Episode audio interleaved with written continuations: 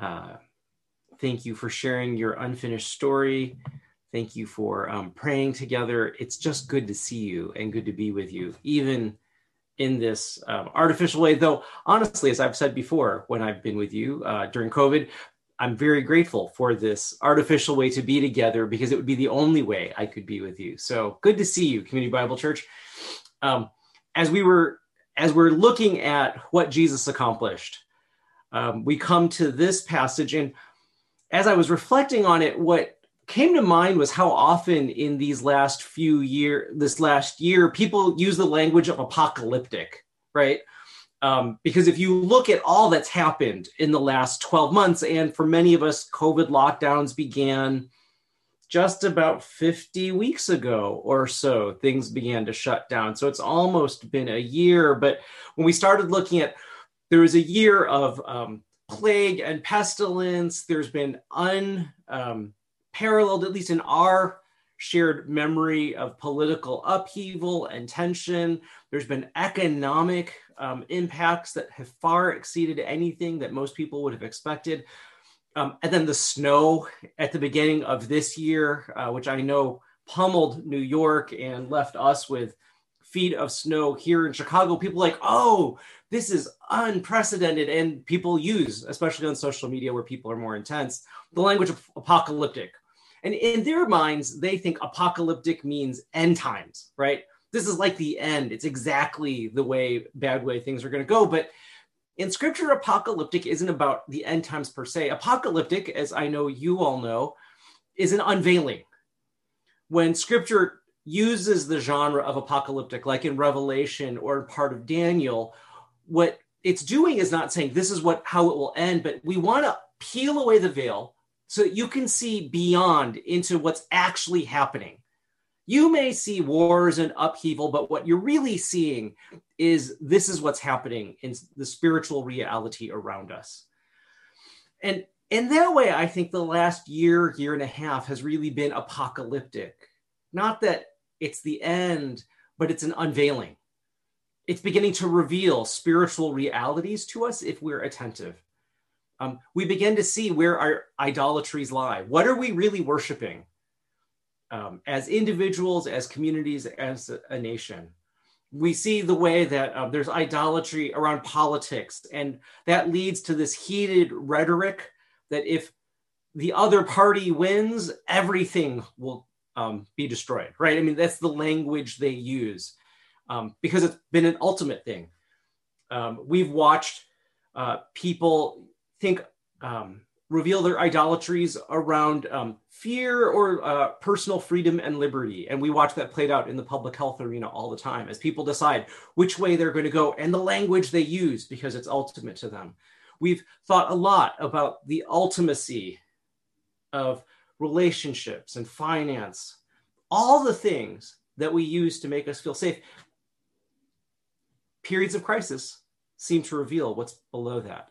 And the reason I think this is important is it's very helpful occasionally to step back from the immediate narrative that you have to see the slightly bigger picture, which might help interpret it. And I was thinking about the ways that if I just told you somebody stabbed somebody with a knife and started cutting them, we would think that was a disaster. But if you're able to step back a little bit to the larger narrative and you finally figure out, oh, Greg's describing a surgeon removing a tumor, you would think, it's still violent and painful, but it may lead to life. And I think it's that same pulling back and looking at the slightly larger frame that this passage is trying to do. And I know last week, um, Dick preached a little bit more about Jesus' death and betrayal, but Jesus sets up the story, or at least Matthew sets up the story, using um, this meal together.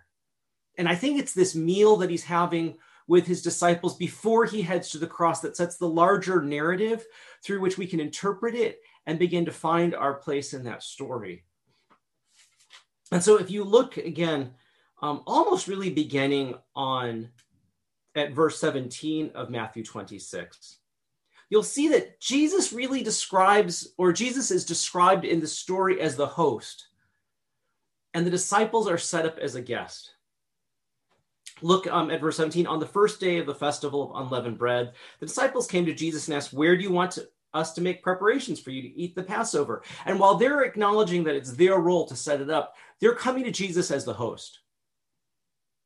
Where do you want us to do this so that we can have this Passover together? And Jesus says, Oh, go into the city to a certain man and tell him, The teacher says, My appointed time is near. I'm going to celebrate the Passover with my disciples at your house. So the disciples did as Jesus had directed them, prepared the Passover. Jesus has already made the arrangements. He says, Go to this town. I haven't even told you this, but go to this town, find this man, tell him the time has come, and he'll let he'll give you the room. And just you begin to collect the stuff. And when evening came, Jesus was reclining at the table with the 12, right? And um, you have a traditional um, Passover meal together. And Jesus is reclining, presumably at the head of the table. The other um, disciples, um, at least with the 12, as far as Matthew is telling us, are eating together, sharing a common meal. It was uh, typical at those times that if you could fit around the table, you'd fit everybody and you'd all eat from a common plate. If you've ever eaten at an Ethiopian restaurant where you share from a common plate, that would be exactly the experience. It may have been because there were 12, there may have been two or three plates, but you're literally breaking bread and eating it together. You're sharing that meal together. Um, and that's and because Jesus has been hosting them at this meal, that's why the disciples are so particularly horrified when Jesus then says in verse 21, Truly I tell you, one of you will betray me. And they were all very sad and began to say to him one after another, Surely you don't mean me, Lord. And Jesus replied, The one who has dipped his hand into the bowl with me will betray me. The Son of Man will go just as it has been written, but woe to the man who betrays the Son of Man. It would have been better for him if he had not been born. Um, one of the, I mean, obviously they're horrified because they think we're friends. We've been together for three years. I can't imagine one of us would betray you. But underlying that be- friendship betrayal is particularly in the context of saying one of you who is breaking bread with me right now, one of you is dipping their bread into the bowl that we're sharing will betray me, is it's a betrayal of the host guest relationship that would have been so important um, in Middle Eastern culture. Um, there are obligations between a host and a guest that are expected if you receive somebody somebody's hospitality as their guest you're expected to do them honor, to participate with them, to protect them. And certainly as the host, it was your obligation to protect your guests. That's why, for those of us who've read the story of Sodom and Gomorrah, why when Lot, um, Lot's family and his guests are attacked by the people of Sodom and Gomorrah, Lot says, Look, um, you want to sexually assault my guests. I have two daughters who are not married. You could have them instead. And anybody, right, in a modern sensibility, would be horrified. Of course, you protect your family first, particularly your daughters. But the obligations of host guests are so high and so great that it's appropriate in Lot's mind to say, I would sacrifice my family to protect my guests. Right? That's the level of intensity that you'd expect. And so when Jesus says, I am your host, and one of my guests in this room will betray me, it's not just a betrayal of friendship, it's actually a betrayal of deeply embedded um, cultural values at the time. But I just want to take a step and think a little bit about why that host guest relationship is so crucial because I think at one level it's the perfect um, context to explain what Jesus is doing in the rest of Matthew, isn't it? Let's think about the wider context. One of the ways to read scripture would be to think about it this way. In this world that we live in, God is our host, and we're his guests. The beauty and the abundance and delight described in Eden is the feast that he invites Adam and Eve to enjoy. I've created plants and vegetables and fruit in profusion, not just one thing for you to eat, but a multitude that delights the eye and the senses, that will nourish you and feed you everything that you could possibly want. I've provided for you. And at the end of that story, as we all know, Adam and Eve, guests in God's creation, beneficiaries of God's generosity and goodness, end up betraying him. And they do so in a way that questions his generosity and goodness as their host, right? Because Satan says, Did God say you should not eat of any tree? And he says, Well, no, it's just this one tree. And then the serpent says to her, But you know, that's a great tree. But fruit there is going is beautiful and tasty right? And it was delightful to the eye and good to the taste. And he says, God's cheating you out of the best thing here. This will make you like God. And so Adam and Eve, rather than trusting in the generosity of their host, the abundance with which he's already provided, decide to take upon themselves the right to define what is good and what is bad. That's why it's the knowledge of good and evil. They decide God really is not trustworthy in defining this. We're going to choose for ourselves. And in a great act of rebellion, they choose to grab at the fruit and they betray their host while they're in their host's house. And that's some of the shock of Genesis 3. And the rest of the Old Testament describes over and over the way that Israel rejects their responsibilities as guests in the land that God has brought them to, a land filled with milk and honey, right? God says, I just finished reading Deuteronomy in my quiet time, so this is very much at the top of my mind. God says, I'm going to bring you into this new land. I'm going to provide you with a beautiful home. I'm going to invite you into this place that I've reserved for you. And it's it's so abundant that we say it's flowing with milk and honey. You don't even need to harvest the goodness of the land will be demonstrated to you. You're going to walk into this land, and vineyards you did not plant are ready for the harvest, and olive trees that you did not nurture for a decade are already bearing fruit. You're going to walk into cities that you did not build. And God is basically saying, I have, I'm hosting you here in ways that um, so super abundantly anticipate every one of your needs. All you need to be is good guests here. Follow me worship me. Don't turn to these other idols that cannot provide. And of course, as we all know, the rest of the story of the New Testament after Israel enters the promised land is they continually betray that host guest relationship. They go places they're not supposed to go. They uh, eat what they're not supposed to eat. They worship who they should not worship. It's a little bit as if if you were invited to somebody's home as a house guest and they said, please don't go into the garage. It's unsafe for you there. We're doing a little construction and there's some stuff that for our family we just put over there. But anywhere else in the house you would like to go, please feel free to go. And you take it upon yourself while they're seemingly absent to go to the garage, even though they've specifically asked you not to, right? Over and over, Israel does this again. Part of the story of the Old Testament is really what Jesus is saying at that moment. One of you who's my guest in this place, one of you who I've provided this meal for that we could share together is going to betray me. And that's, I think, what makes the conversation between Jesus and Judas so heartbreaking in this passage, isn't it? Look again at verses 23 through 25. Jesus said, um, The one who has dipped his hand into the bowl with me will betray me, which all the disciples had, and all the disciples are like, surely it isn't me. Then Judas, the one who would betray Jesus, said, Surely you don't mean me, Rabbi. Jesus answered, You've said so, or it's what you said. It's interesting that um, Judas refers to Jesus as rabbi while everyone else refers to him as Lord, as you see in verse 22 and this is a distinction that only Matthew makes, but in fact, in the book of Matthew, none of the disciples ever call Jesus rabbi. Um, I believe. I believe they only call him Lord. It's just Judas who never calls him Lord, but something a little less. Surely it isn't me, teacher. Um, and Jesus looks at him and says, You know, those are your own words.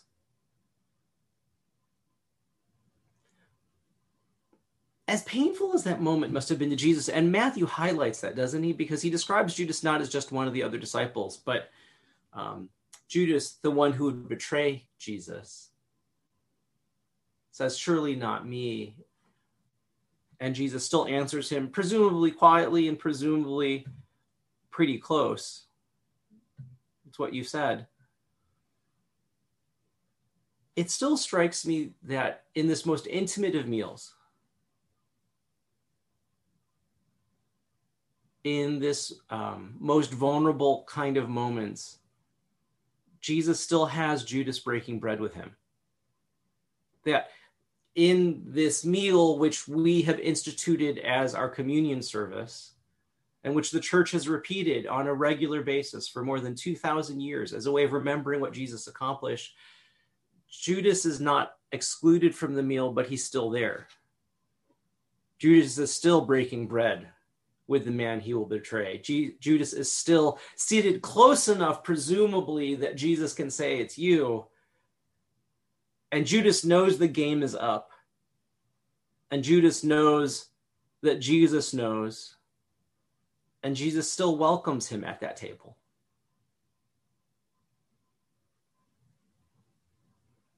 I think in part because throughout the Gospels, Jesus has shown consistently who he welcomes to sit at his table. He's delighted and heartbroken, welcoming and hopeful as he gathers to himself people who've betrayed him, people who will betray him, people by whose choices that they've demonstrated that they're both far from God and disinterested in him, and people who are lost and know they're lost and are coming to seek him. It's a part of the framing of the story to remember that Jesus, even at the end, doesn't shy away from engaging with Judas. He knows what Judas will do, but still welcomes Judas to this meal. For me, this gives me great hope. For all that I would like to think I will not betray my Lord, the reality is I am likely to betray Jesus at some level and in some way by what I've done or what I've left undone through thought, word, and deed um, before the day is over. It may not be a dramatic betrayal, but there will be a betrayal at some point when I let my own desires, wants, and needs trump what I believe Jesus may have called me to do. There may be a time where I squelch how the Holy Spirit is nudging me. Call this person, get this thing accomplished, show mercy or kindness in this way. And I think I would rather do something else right now. It may be a small opportunity that I'm given to show grace, mercy, kindness, or love to somebody in my family um, before the day is over. And I have a 12 year old and a 10 year old. And so the opportunities for my sinning against them uh, through my own impatience uh, or frustration are much higher during COVID when we've been together for so long than it might be if we were all able to wander out a little bit more. Um, and yet, Jesus reminds me eat at my table, drink my drink. You are still welcome here. I know you will betray me. But if we repent and turn to him, do not be afraid. If Jesus sets himself up as the host and us as guests, as guests who are very likely to potentially betray him, he then moves the conversation in an unexpected way. And then he says, I'm not only the host, but I'm also your Lord. And he establishes a new covenant. And that's what's happening in verses 26 through 30. While they were eating, Jesus took bread, and when he'd given thanks, he broke it and gave it to his disciples, saying, Take and eat, this is my body. Then he took a cup, and when he had given thanks, he gave it to them, saying, Drink from this, all of you. This is my blood of the covenant, which is poured out for many for the forgiveness of sins. I tell you, I will not drink from the fruit of the vine until from now on, until the day when I drink it with you in my Father's kingdom. Again, let's pull back the story a little bit. Um, the Old Testament background uh, is the story of covenants, right? And in fact, Old Testament and New Testament Testament is a way of saying covenant. We could equally call them old, older covenant, newer covenant. Covenants were um, treaties where a king would make an agreement with a vassal. And the agreement would outline the obligations of each party and would describe the penalties uh, for violating the agreement. And if you've read the Old Testament, you've seen this before, right? I am the Lord God Almighty who brought you with my mighty hand and outstretched arm out of Egypt. And this day I'm establishing this covenant with you. Um, and basically, God says, I brought you out, I've saved you, I'm going to bring you to this land. It's going to be beautiful, good, and flourishing. You'll conquer your enemies, you'll have everything that you need. And all you need to do is worship me and do not turn to idols. And if you do this, then write the promises. I will bless you. Every um, I was just reading, as I said in Deuteronomy, right? Your kneading trough will be full of dough. Your children will be filled in your house, right? Your lands and animals will be great. The armies that oppose you will fall. Um, and if you violate this covenant, God always says, then these evil things will happen to you. But if you turn to me, I will redeem you and restore you. Um, and if you one way to understand the Old Testament, right, is that it's a series of covenants that God is making. In fact, my older daughter, Madeline, who many of you have met over time, is in um, our church's confirmation class. So it's a two year process where they're walking them through from Genesis to Revelation to give them the big story of Scripture. And we do this with all of um, our middle schoolers. And um, she was just joking last week. She's like, you know, um, the, the uh, confirmation teacher was asking a question, and the reality is whenever you don't know the answer it's probably covenant. Um, it's a little bit like younger kids in sunday school. What's the answer? I don't know. Jesus? Right? Because you, you always assume it's going to be jesus somewhere in that sunday school class. Well when you're doing a bible overview as part of confirmation it's covenant um, evidently is the word. And if you look at covenant making, you begin to see resonances with what Jesus is doing. So in Genesis 15, there's this um, almost bizarre passage where God comes to Abraham and reiterates the promises that were made in Genesis 12, which were the ones that we are most familiar with, right? I will make you a people whose descendants um, are far more numerous than the stars in the sky or the sands in the sea. Through you, all the nations of the earth will be blessed. And Abraham's been waiting a long time since Genesis 12. And so in Genesis 15, he goes, How can I know that you're going to do this? I've been waiting. I don't even have a child of my own yet. And God says, we're going to make a covenant. And so he instructs uh, Abraham in Genesis 15 take a series of animals, and I want you to cut them in half. And um, put one part of the body on one side and the other part on the other side, and keep watch. And so Genesis 15 says Abraham kept watch and kept the you know vultures and um, carrion away from it. And then um, at night, it says um, the Lord appeared like in a smoke pot, like in a burning fire, and walked between the cut portions of the animal. Now, for those of us who didn't live at that time, it seems a little strange, but this was one of the ways that people would make a covenant. They would take animals and sacrifice them, cut them in half, and then you would walk between the parts of the animal with the person you were making a covenant with. And as you would walk past these, these dismembered animals, part of what you would say after making the covenant right? These promises and obligations and uh, penalties, you would say, May this happen to me. May my body be torn apart like this if I violate the covenant I have made to you. And so you'd pass the animals that have been torn apart. This is the penalty if I betray my covenant with you. What's interesting, of course, in Genesis 15 is that it's not both parties walking between those uh, dismembered animals, um, it's God Himself. He's the one making the promises, and He's choosing to say implicitly, May this happen to me if I violate the covenant I made with you, Abraham. And it's, I think, with that background in mind, that Jesus picks up that same kind of imagery and he takes the bread and he breaks it and said, This is my body, right? Um, take and eat. Paul, as he describes this situation in Corinthians, which is the words of institution we mostly use in communion, this is my body broken for you. Um, I am the guarantee of this covenant, and my, this will happen to my body if I or you violate this covenant right? um, the penalty is the penalty that God takes upon himself. My body will be broken to ensure that this is given to you. And then he takes the cup and he says, This is um, my blood of the covenant, which is poured out for many for the forgiveness of sins. Um, it will be my blood which is shed to ensure the covenant um, is made.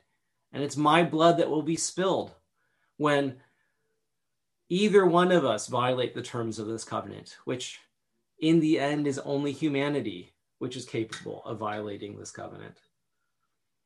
Because Jesus alone bears the penalty that we were due for the violations of the relationship that we had with him. He was our host and we were his guests. We violate the terms of our host guest arrangement. And Jesus says, You won't be responsible. I'll take on the penalty of this. I'll bear the weight of this. Let this happen to me if either party violates this covenant. And he says, So take and drink each one of you so that you can participate in this covenant. It's a, a, a callback, I think, to Exodus 24 8 Whereas Moses is reestablishing the covenant with Israel, he demands a sacrifice, and then he sprinkles the blood of the sacrifice on all the Israelites, saying, You've been touched by this blood. You've been brought under this covenant that now binds us as a people to Yahweh himself and binds Yahweh to us. We are now his people, and he is now our God. He identifies with us this way. And Jesus takes that imagery, I think, and says, almost i'm not going to sprinkle you because um, this needs to go deeper than just an outside touch of a new covenant um, i'm not just going to splash you i need you to drink and incorporate this because the change that's going to occur isn't just external it's deeply internal and profound. The law can only change our outward behavior but jesus intends to do so much more. So what is this new covenant that Jesus is offering, what's really crucial for us to understand this new covenant that he makes with his blood and his broken body is actually the fulfillment of all the other covenants that God has been making. It's not new in the sense of unheard of or novel. It's new in that it's the newest one and it's the fulfillment of all of the other ones. And that's why it's so beautiful and profound.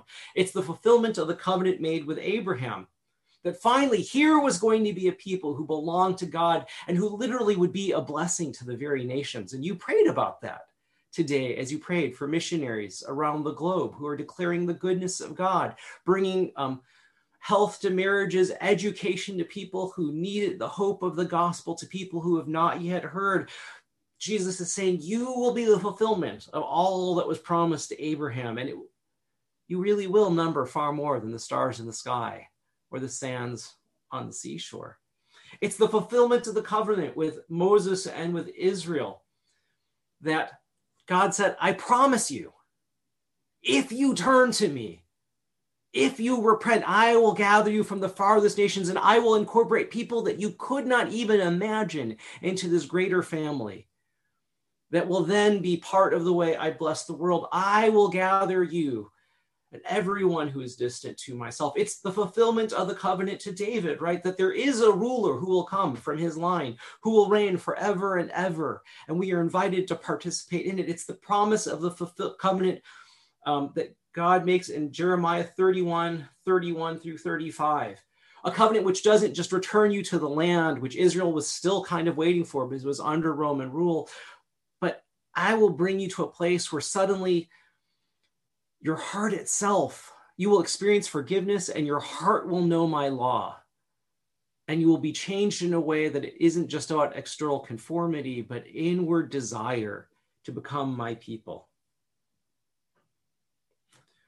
What's beautiful about this covenant that Jesus makes is not that it does new things, but it actually is the culmination of every promise that God makes in the Old Testament. And God goes, I'm answering them all now.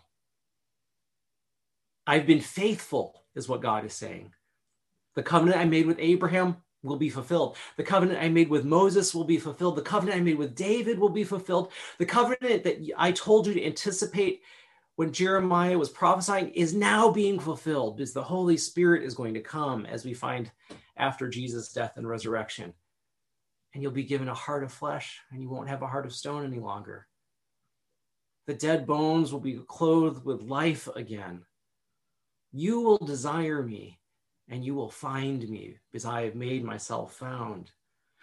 Part of what Jesus is doing as um, he shares this meal as he's is this God is fulfilling all of his promises. Every desire that God planted in your heart as you read through the Old Testament, God is saying, I will make, I will fulfill those promises I made. And then he says, and it's going to be done because I am the covenant maker. I will be the covenant keeper, and I will ensure the covenant occurs by taking myself on myself the penalty of what happens when you violate the terms of the covenant. For you, my people, he seems to be saying, there's only promise and blessing. I will take the penalty. Do not be afraid. I think a little bit what's happening in that meal, as happens in any meal when the people of God gather together, is we're reminded of God's goodness and generosity as he hosts us. We're reminded that God, as the covenant maker and keeper, will right everything that is wrong in our world. He's promised to make all things new, and he will. He's promised he will comfort the afflicted, he will wipe away every tear from our eyes in his presence He's promised he will make us into Christ likeness and he will be faithful to that promise. We will stand before him and he will say, You are beautiful and whole and righteous in the way that my son is righteous. Whether it's personal, um, the promise of personal change and the reality of forgiveness, whether it's the way we engage the world and needing God's comfort, care, and provision, or whether it's the way that the entire world and its systems and structures currently are rebellion, but will one day be brought underneath Christ's lordship. God says, I promise these things in the Old Testament. The people in the New Testament believed and expected it to be true because I have reiterated this covenant to you. And the rest of the New Testament begins to work out what that looks like, and that we, 2,000 years later, well, I, I was looking again at the bulletin today, is really then why we have the vision that we do as a church, right? Believing that God keeps his covenants. Each of us is a missionary because we are designed to be a blessing to the nations. Believing that he's called us to be a new people to, who belong to him, a new family that transcends biology, ethnicity, culture, class, and gender and status. We've become a new family to one another who support one another and care for one another deeply, because that's what it means to be the new people of God. And that we're people who dig deeper with God and into God because He's promised, I'm your God. You are my people. And as Paul says, one day you're going to see fully and you'll be known fully, just as you are fully known now. Do not be afraid. Jesus is the covenant maker and the covenant keeper. And it's in that context, right, of Jesus making this new covenant that when we step back away and you see the apocalyptic way that our idolatries and our rebellions um, and our betrayals are now are best understood. It's not that God is petty. It's not that God is small minded or jealous in a kind of insecure way. Instead, he seems to be saying something far greater and far bigger. I I love you. I've made a promise to you of what I will be to you and who you can be to me and who together we will be for the world. Don't walk away. I promise you, the things that I said would happen for you individually and for the world, I will accomplish. And I myself will bear the penalty if you betray me. Do not be afraid. There is forgiveness at hand. Let me pray for us. Lord, I'm grateful for my friends at Community Bible Church, um, for the ways they consistently live out what it means to be members of the new covenant, um, and for the ways they invite other people to share in its beauty and its richness and its grace. so strengthen them in the season. And as vaccines roll out in the congregation and elsewhere, praise be to God, I pray, um, position them in the season to come to reach out um, with even more love and generosity and grace to the people and the communities that they live in. Um, we pray these things in Christ's name.